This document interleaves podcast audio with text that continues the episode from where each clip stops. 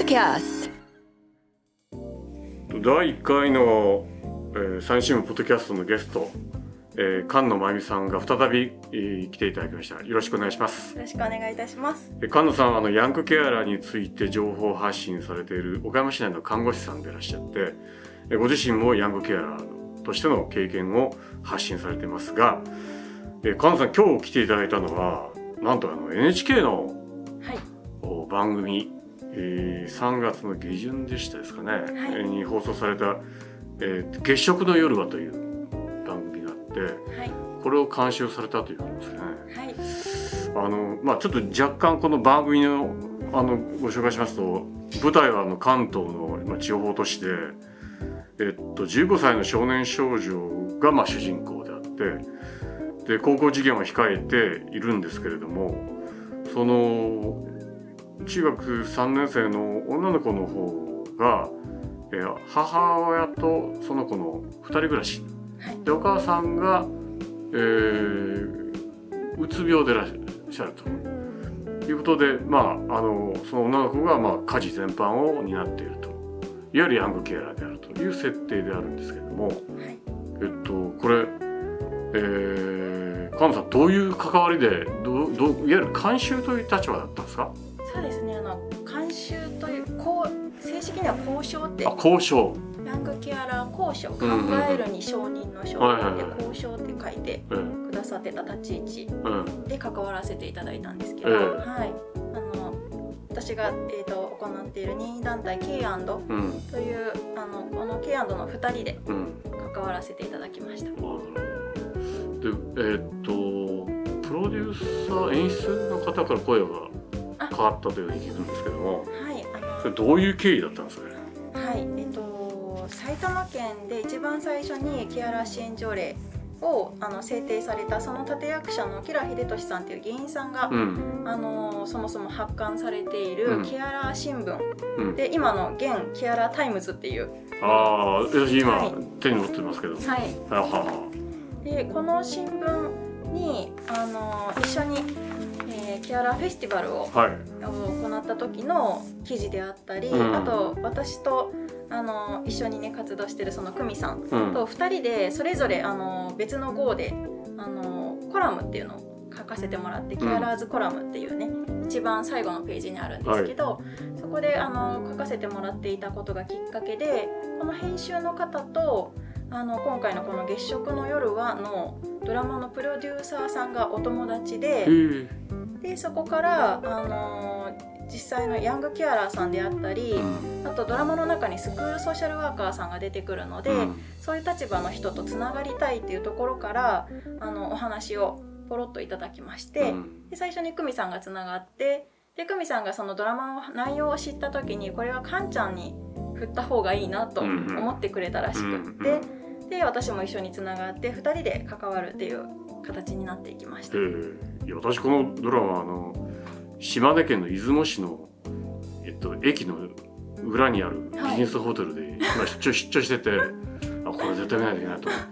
て、夜の10時頃くらいですかね、そうでしたね、はい、じーっと見てたんですけど、いろんな場面に菅野さん最初お話聞いた時の、もう同じ場面かどうかちょっとあんまり記憶ないんだけど、なんとなく菅野さんの姿を見たというような感じがありまして、例えば、足立由美さんが母親役で、住んでるアパートから外へ飛び出していって、その引っ越し作業をしている女性に、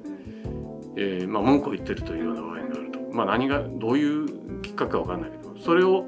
娘役の中学3年生の女の子が、すいませんすいませんと言って、謝りながらお母さんを家の中へ、お母さんもう大丈夫よって言いながら連れ戻してる。そこへ通りかかった同級生の男の子、中学3年生の男の子に見られて、でその男の子がなんかこう声をかけようとするんだけども、いいから帰ってって言うんですね。で見られたくないものを見られたというようないうのもあるし、なんかその辺のこう葛藤というかいうものが前菅野さんがお聞きした本人でなければわからない、当事者でなければわからない心の心情というものが現れてたという気がするんですけどね。そうですよね。脚本を読まませていただいた時に、どんどん中身は変わっていったんですけど、でも最初に読んだ時に私この同じ気持ち知ってるっていう感覚で、で今言われた草さんが言われたシーンだと、私もマンションの人に引っ越してほしいってお母さんがしたことで引っ越してほしいって呼び出されて、近所の人に頭を下げるっていう経験を同じぐらいの年頃でしてたので、分かるよと思って、その自分と重なるようなシーンが何か所かあるんですけど、そのシーン見るとやっぱり必ず脚本読んでても泣いてしまうし、映像見てももちろん泣いてしまうっていう感覚でしたね。で、川田さん、交渉をされるときに、こういうところはちょっと違うんじゃないのという、そういう場面がいくつかあったらちょっと教えてほしいんですけど。そうですね、ですね、例えばなんですけど、その中学生の女の子が最初お昼休憩のところで他の友達と一緒にこう加わらずに、レシートのね、買い物したレシートのこう集計をして家計簿をつけているみたいなシーンとか描き方、それは映像としてではないんですけど、っていうお話があったんですけど、周りの人にバレたくないと思って必死で隠しているので、おそらくそういうことはしないだろうし、友達にもこうなんとなくこう紛れていくような、例えば会話の中でもみどりちゃんって女の子が一緒に他の子たちと一緒に同じ高校行こうよって誘って、でもなんか私やりたいことあるしなみたいな、なんかそういう理由、本当の理由を言わずに同じ学校には行かないみたいな、そういうことを暗に匂わせたりとかするシーンに変わってったりとかしたんですけど、その周りの子に必死に馴染もうとしてるっていう部分をお伝えしたりとか、あとは家族のことでぐっと苦しくなった時に助けてってその子がこうつぶやくっていうシーンというか、その言葉があったんですけど、台本上ではね、そうですね、なんですけど助けては出てこないんだなと思って、それたとえ誰かに発する言葉じゃなくて自分一人でつぶやくにしても助けてが出てこないんだよなっていうような、そういう心情の部分もお伝えさせてもらいました。それと、なんかさっきおっしゃったそのお母さん役の足立由美さんが、ちょっとうつうつ状態で、ずっと、ベッドで寝てる状態で、でその食べた、食器をシンクに、置いてあるというシーンが、それは違うんじゃないのっていうそうですね、はい、脚本上のものだったんですけど、やっぱりシンクにまでも運べないぐらい動けない、私の周りにももちろんうつになった友人がいるし、私の家族の中にももちろんうつ状態の人間がいるので、そうなった時にこう見てるともうトイレに行くのさえ大変で、お風呂に入るのでさえすごく大変な人間が、なかなかシンクにまでもう食器を運べないからこそ、もし食べて終わるんだったらもうベッドサイドとか枕元とか、なんかそういうとにかく最小限の動きにしかこの自分の行動のアクションを、できないんじゃないかなっていうお話とかもさせてもらいました。いや、このドラマ最終話になって、こうなんていうか、急に展開が変わってですね、いわゆるこう苦しい心の内が描かれたんだけど、急にスクールソーシャルワーカーが登場しますよね。で学校のスクールソーシャルワーカーが、その中学3年生の女の子、ヤングケアラーの女の子に寄り添って相談に乗るシーンがあって、そこからだいぶこう気持ちがこう軽くなっていくというところが、状況はあまり変わらないんだけど気持ちが軽くなっていくなっていうのが見て取れたんですけど、やっぱりスクールソーシャルワーカーとか学ぶときは担任の先生も徐々にそうだったのかと、理解し始めるという場面があるんですけど、あれは見られてどう思われましたですか？そうですね、シーンもいくつかその前段階、映像に実際になっていく前の前段階でいろんな修正があるのはあったんですけど、実際に出来上がったシーンからこうお伝えしたところからこうシーンが変わっていって、で出来上がったシーンで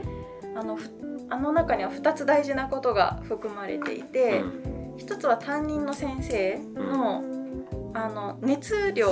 なんとかしてあげたいとか思いはあるんだけれども、ちょっとグイグイな感じで、かつその目の前のみどりちゃんという主人公の女の子がこの言葉聞くとどうかなっていうところまでがちょっと考えきれてないようなこうフレーズが出てきたりとかするんですよね。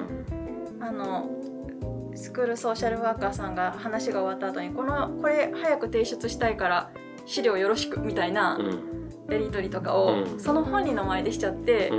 でちょっとスクールソーシャルワーカーさんが先生その話後でしましょうみたいな、ちょっと遮ったりとか、そういう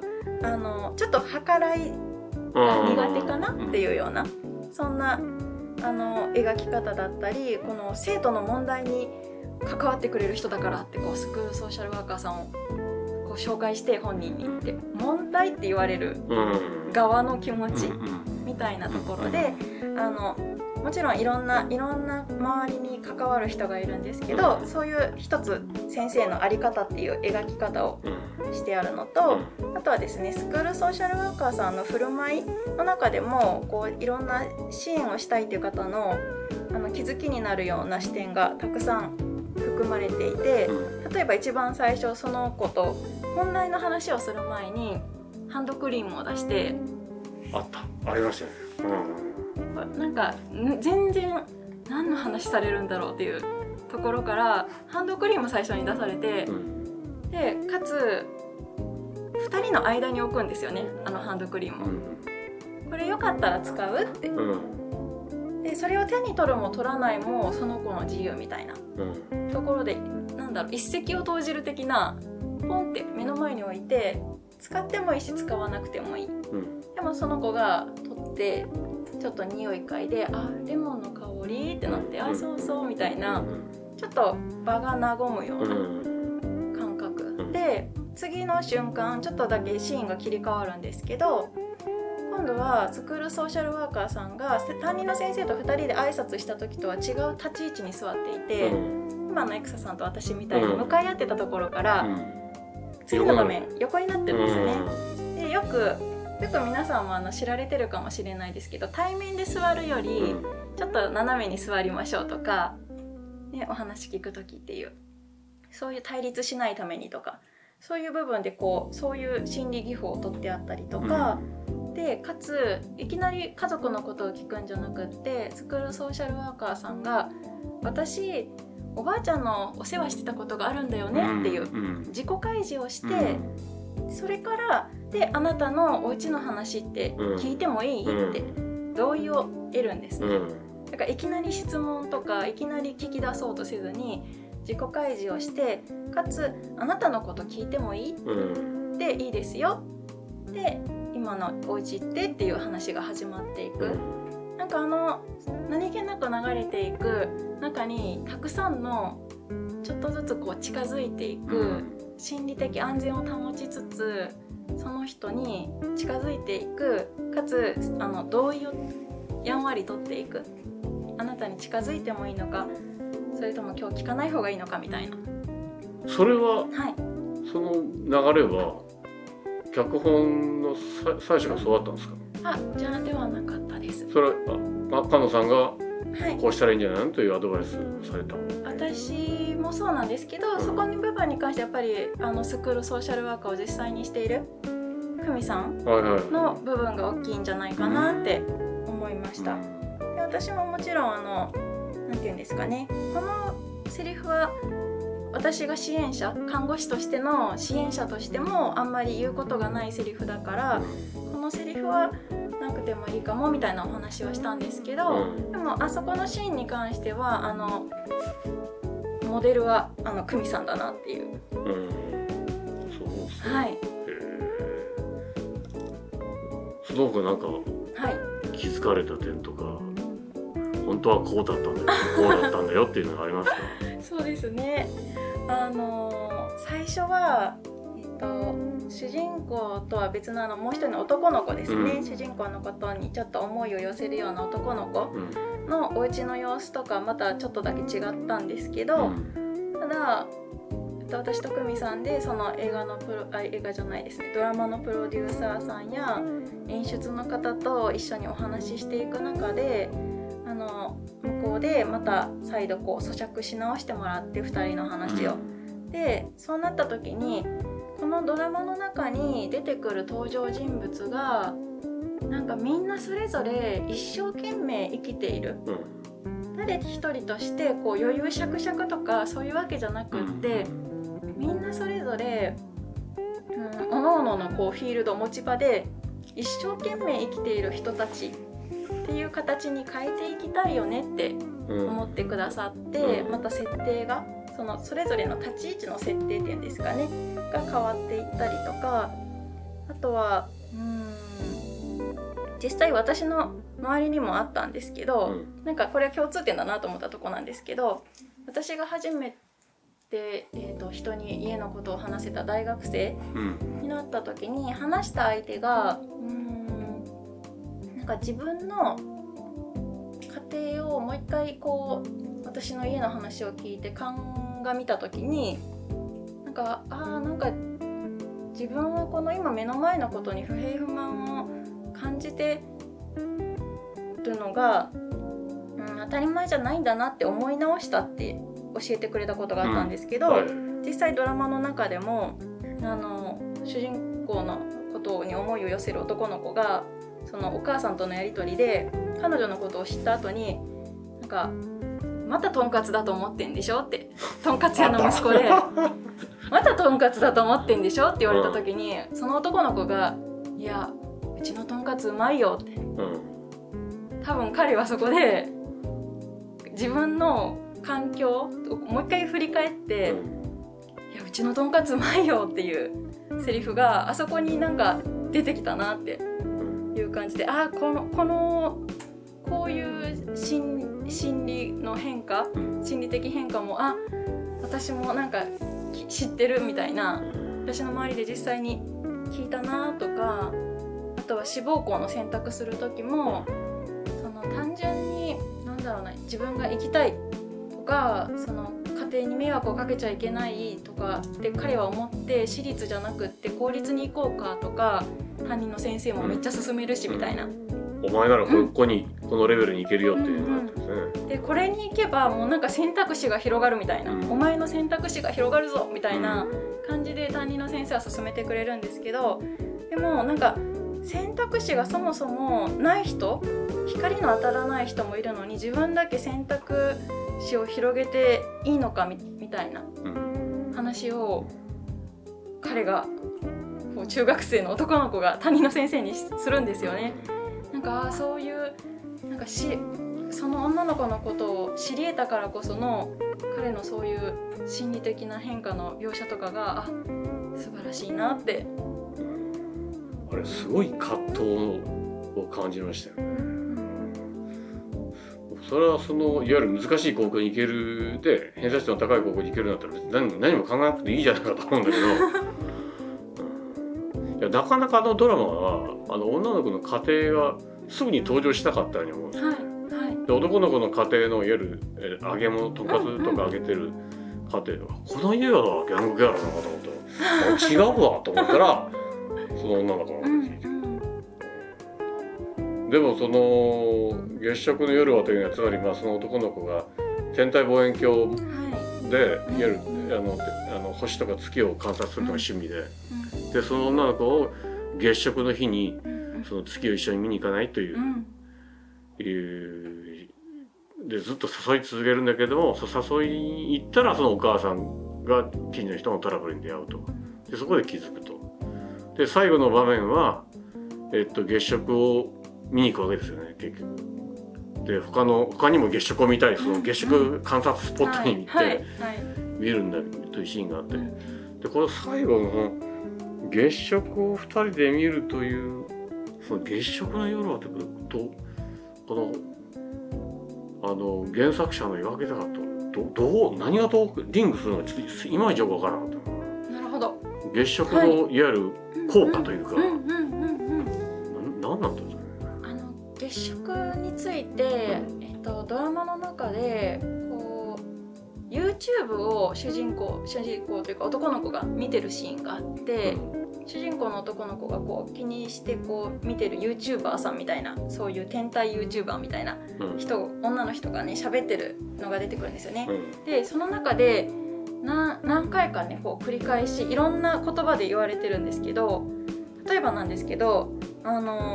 月食中もこう光は届いてるんだっていうことを言うんですよね。月食って真っ暗なようなんだけど地球に光は届いてるんですよとか、観測している私たちの影を見ているだけなんですとか、なんか光とか影とかっていう言葉が月食の説明を通して何度も届けられるんですね。で、月食の夜はのドラマのポスターに一緒に明日を見たいんだっていうフレーズがあって、その光とか影とか一緒に明日を見たいとか、で最後セリフにも出てくるんですけど、なんか12年後もなんか12年後見えないかもしれないねって。で月食があって12年後の次の月食が見えないってことって聞いたら、いや私の12年後もあなたの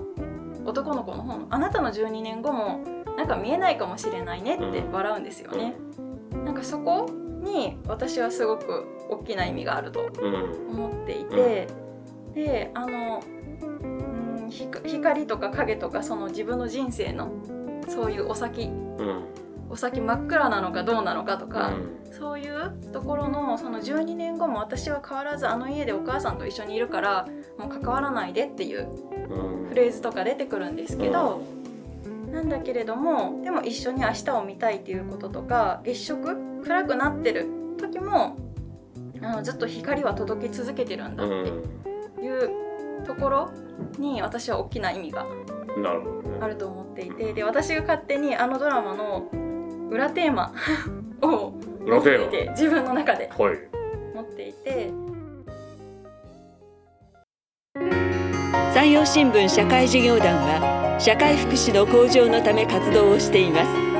す。奨学金制度や社会福祉関係者への表彰をはじめ、母子福祉、児童福祉、障害者福祉といった地域福祉事業に取り組んでいます。活動は皆さんのご寄付で支えられています。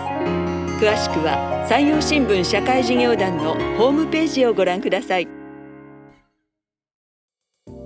私が勝手にあのドラマの裏テーマを持っていて、自分の中で持っていて、でちょうどこの月食の夜はに関わらせていただいている時に、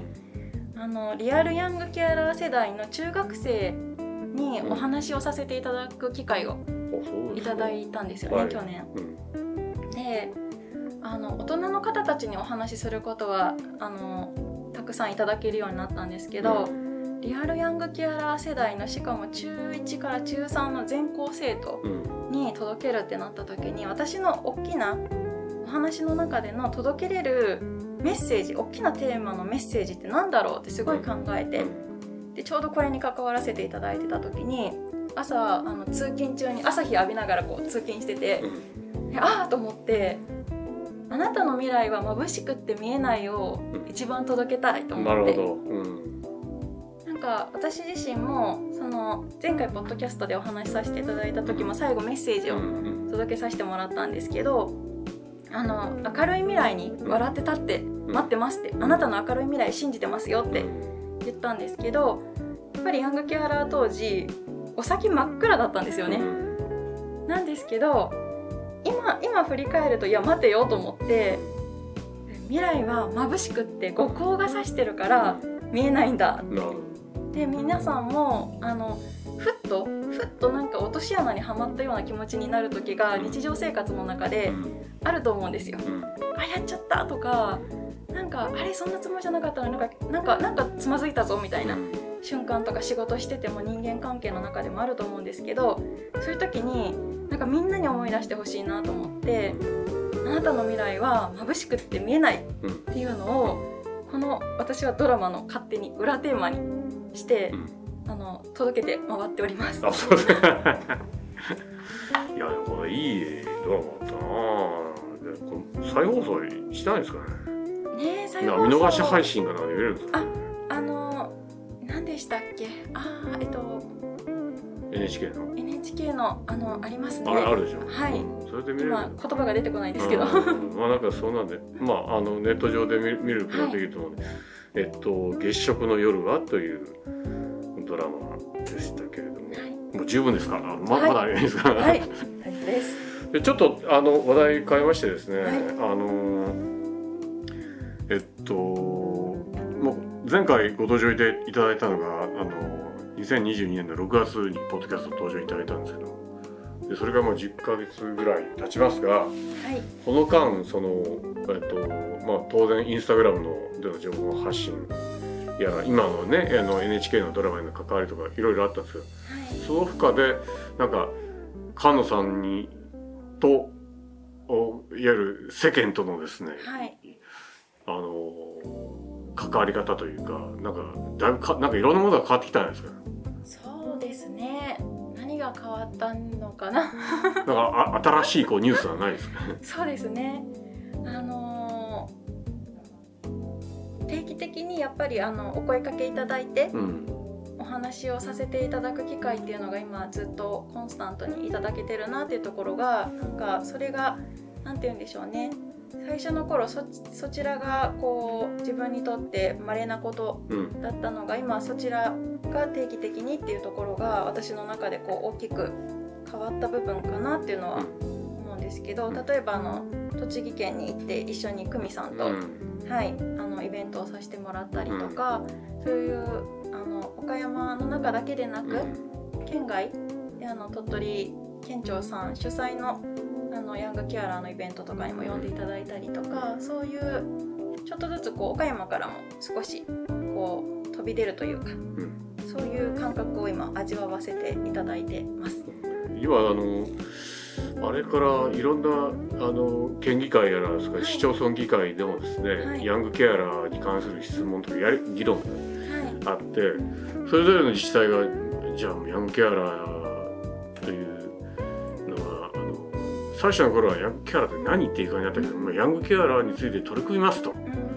いうふうに、まあ、市町村県がですね言い始めて、でもっと象徴的なのはこの4月にできた子ども家庭庁という厚労省から分離した子どもをもっと大切に育てようと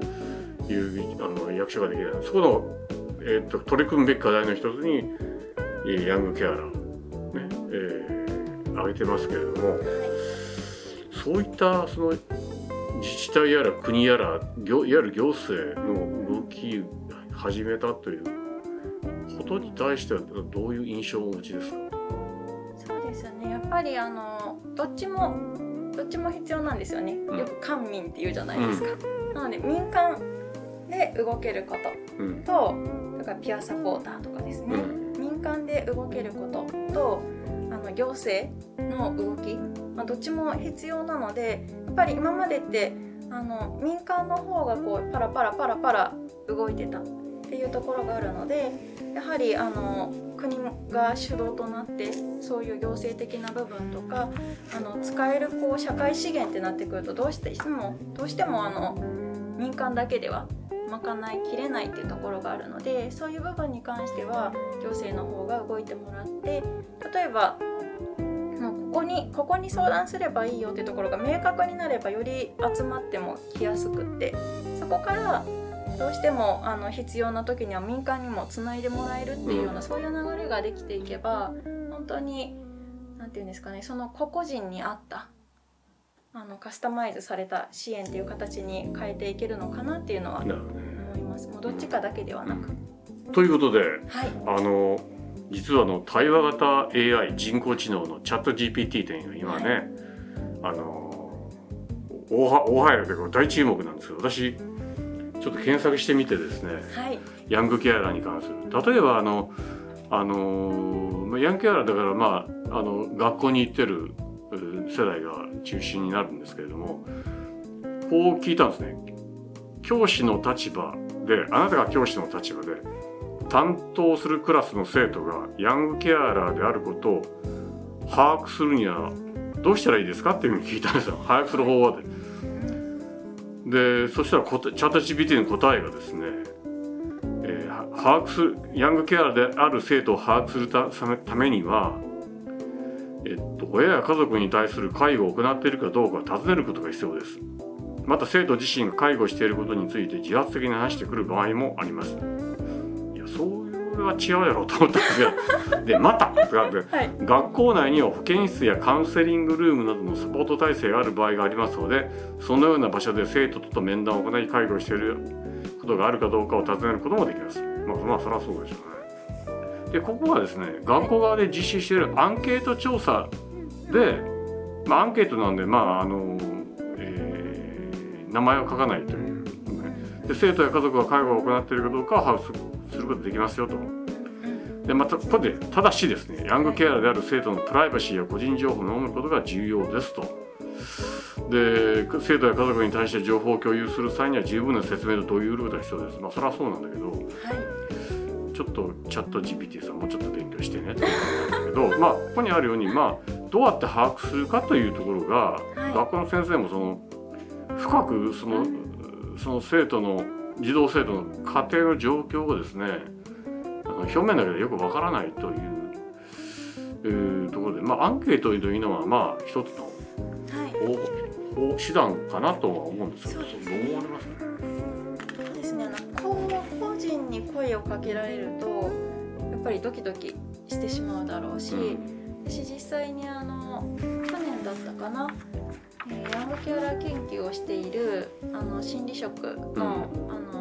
うん、大学院生とつながったんですけど、その子と実際に会って話をしてた時に、実際私たちがヤングケアラー当時にこの言葉がこう出てきて、でアンケートがあったりとか学校でしたらどうだろうっていう話をして、で彼女がもし直接あなたヤングケアラーじゃないって先生に言われようものなら登校拒否になってただろうなって思うって言ってたんですよね。なのでやっぱり近づき方、把握の仕方はすごく慎重にしなければいけないなっていうのは思います。でヤングケアラーをどのような支援を求めていますかというのを聞いたんですね。まあ、ざくっとした聞き方なんで、で項目で言うとヤングケアラーを求めている支援というのはですね、情報とアドバイス、はい、だからリスク評価、まあ、リスク評価というのはその健康や学業、社会生活を維持するために必要な支援を見つけることが必要です。まあ、リスク評価ですね。からメンタルヘルスのサポート、学業支援、社会的支援、レジャー活動やスポーツへの参加の機会を設けると、はい、いうことがヤングケアラーが求めている支援であると。はい。まあそうか。そうですね。私がこの項目を見て思ったのは、はい、情報とアドバイスって1項目目にあったんですけど、はい、アドバイスってちょっと危険をはらんでいて、なるほど。よく当事者間でつながって話をするときにも、アドバイスを逆にしないようにしようっていう共通認識で話し始めるんですよね。どうしてもこう自分のバイアスがかかってしまったりとか、私ができるからあなたもできるとか、そういうものになってはいけないので、やっぱりまず最初に一番据え置いてほしいのは傾聴、ただその人が話す形のまんま聞くっていうところからすると、アドバイスをしようって思ったりしてるとちょっと違う方向に行ってしまったりするので、このアドバイスも関係性が出来上がって本人が求めている時にアドバイスっていう支援が意味があるっていうところなので、確かに項目としてパッと上げてあるんですけど、やはり使い方はこのチャット GPT の答えの使い方はこっちがいかにどのタイミングで切り札を切るかっていうところで気をつけねばいけないなって思ったのと、このリスク評価っていう項目に関してはヤングケアラーの状況を評価しっていうところだけしか書いてないんですよね。評価に関してはその後は重要ですっていう主語と述語が違うところに行ってるので、なのでヤングケアラーの状況を評価しっていうのは誰がどうやってどの指標でっていう風に感じたところがあります。ただこの項目であすごいなって思ったのは2つあって、うん、メンタルヘルスのサポートっていう項目と、はい、レジャー活動やスポーツへの参加の機会っていう、うん、この項目を支援にチャット GPT がもう最初から入れてきてるっていう、うん、その視点はすごいなって思いました。よく勉強してるじゃないか、はい、そうなんです。あ、うん、そこ気づいてくれるの、あ、うん、ありがとうって思いました、うん、なるほどね、はい、それからですね、はい、ヤングケアラーは質問ですね。相談する人が少なく孤立するケースがありますと。自治体、学校、地域がヤングケアラーの孤立化を防ぐ最善策は何ですかって聞いたら、答えが3つありまして、ヤングケアラー支援プログラムの拡充、まあ、そのプログラムの内容はいわゆる専門の相談窓口とか、グループを設立すると考えられますと。ヤングケアラー同士が交流し支え合うことができます。で、もう2つ目が教育啓発の充実。まあ、ヤングケアラーについて、まあ、どういうものかというのは、まあ、みんなが知れば別にその特別視されないんじゃないかと、はい、3つ目が専門家との連携で、まあ、精神保健の専門家や社会福祉士、家族支援センターといった、まあ、ヤングケアラーを支援する、まあ、いわゆる組織というか専門家との連携ができるように、すれば孤立化が防げるんじゃないかということですが、これはどう思われますか？はい、そうですね、まだ出来上がってない話を今、上げてくれてるんだなっていうのは感じたのと、ヤングケアラー支援プログラムの拡充って書いてあったんですけど、拡充する前にこれなんぞやっていう、ところですね。なので多分どこかでこう拾ってきた1をもう出来上がったものとしてちょっと拾ってきてるっていう節はあるのかもしれないなと思ったんですけど、まだこれが一般化されてないので、これが一般化される、この3つがもう一般的だよねって言えるところになっていくように近づけていければいいのかなとは感じました。一番のその支援プログラムの拡充でヤングケアラーの人たちが、はい、集って、はい、交流をし、というのは分かるんですけど、はい、支え合うっていうのはどうなんですかね。まあ、交流することで、まあ、一応、まあ、イコール支え合うことにもなるのかな。そうですね。かなっていう。支え合ってもいいし、合わなくてもいいので、なのでまあ、支え合うことを目的としてますってなると、逆にちょっと気持ちが重たくなって、参加しづらくなる人もいるだろうなっていう感覚ではあるので、支え合っても合わなくっても大丈夫な時の人が支えるっていう感覚で私はいいかなと思っております。で、最後にですね、はい、ちょっと若干答えが重複 したんですけど、国や自治体のヤングケアラー支援策を聞いたんですね。まあ、だからちょっとさっきのとだいぶ似たようなことになるんですけど、例えば地域のヤングケアラー支援センターの設置とかですね、情報提供、相談窓口の開設が、まあ、ヤングケアラー支援プログラムって、まあ、出てきたんですけど、あと教育機関との連携、まあ、これは分かりますが、まあ、例えばヤングケアラーたちが事業に出席できるように調整したり、カウンセリングサービスの提供で、最後に法的支援というのがあって、ヤングケアラーに法的支援を提供することもあります。例えば介護休業制度の活用や家族介護休暇制度の活用、ヤングケアラーといったって、働いている世代、例えば20代、学校卒業して20代でも、まあ、ケアをしなくちゃいけないケアラーの人がいらっしゃると。で、そういう人たちにそういう休業制度を提供すべきではないかと。まあ、これはできるんですかね、よくわからない。そうですね、提供できるか否かはおそらくその職場にですよね、はい、職場の理解と、職場にそもそもその制度があるのか否かっていうところにもなってくるかなと思ったんですけど、この質問を読んだ時にですね、答えとして以下のような支援策を実施していますと言い切ってくれてるんですけれども、そううだったかなっていう感覚ではあって、で私がこの1個目のヤングケアラー支援策の整備っていうところで、チャット GPT さんが例えば地域のヤングケアラー支援センターの設置や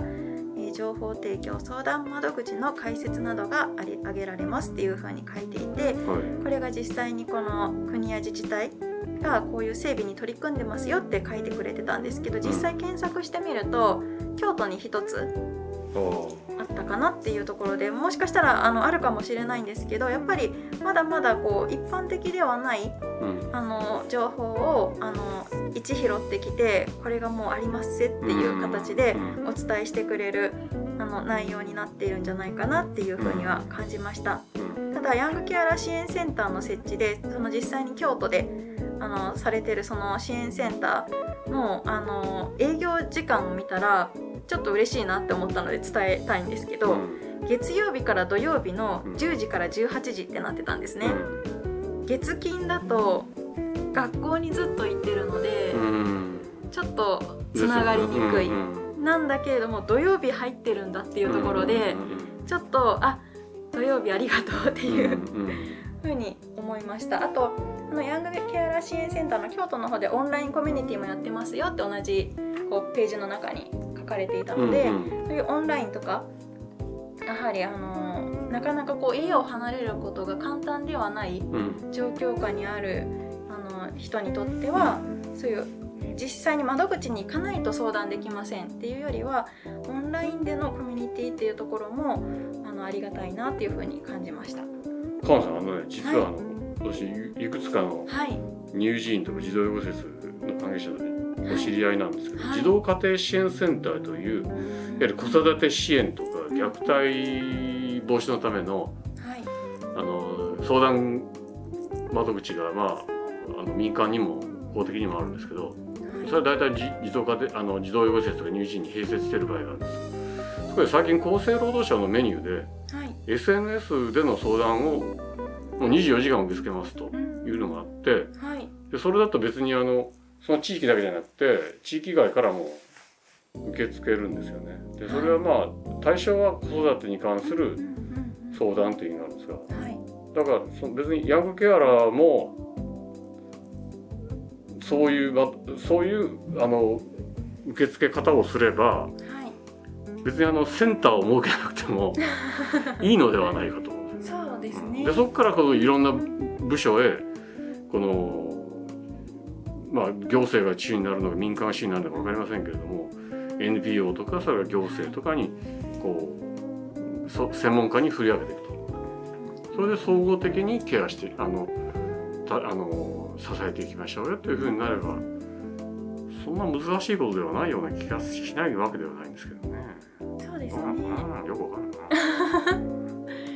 やっぱりオンラインっていうところはこのコロナ禍でもぐっと進んだところではあるので、引き続きぐっと進めていただいて、やっぱり どこにいてもつながれるっていうところが、そのどこにいてもつながれるっていうことが、ひいては一人じゃないんだなっていう気持ちを味わうきっかけにも一つなる気がしてるので、24時間つながれるとか、返事は来なくっても思った時に送れる場所がある、メッセージをっていうことでもうつながっている、その一人ぼっちじゃないっていう感覚を味わう一つのきっかけにはなるんじゃないかなと思ってるので、もちろんヤングケアラーだけが困っているわけじゃないので、ヤ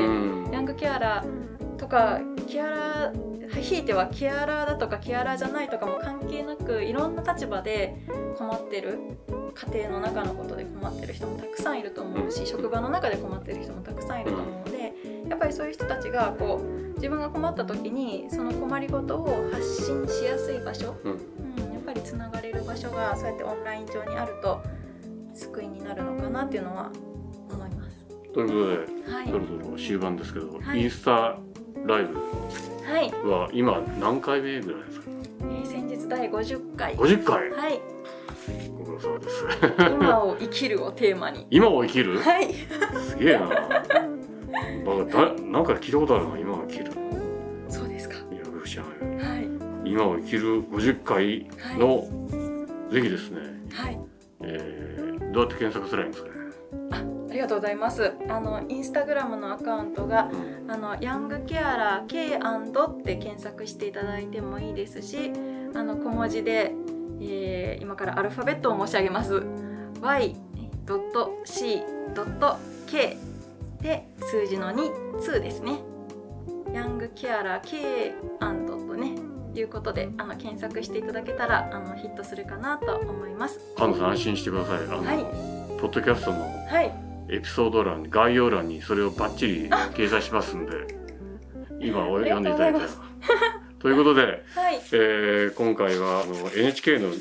ドラマ月食の夜はをの交渉で、交渉とか今聞いたら、はい、まあ、相当関わってらっしゃるなという。本当ですか？ですね、はい。それとチャット GPT さんにヤングケアラーについて聞いてみると、もうちょっと勉強しろよということがよく分かったということでそんな怖いこと言ってないですよ次にお会いするときにチャット GPT はどんだけ進歩してるかというのですね、またお話ししたいと思います。どうもありがとうございました。はい、ありがとうございました。山陽新聞ポッドキャストは皆さんからのご意見やご感想を募集しています。山陽新聞ポッドキャストのホームページのお問い合わせフォームからお寄せください。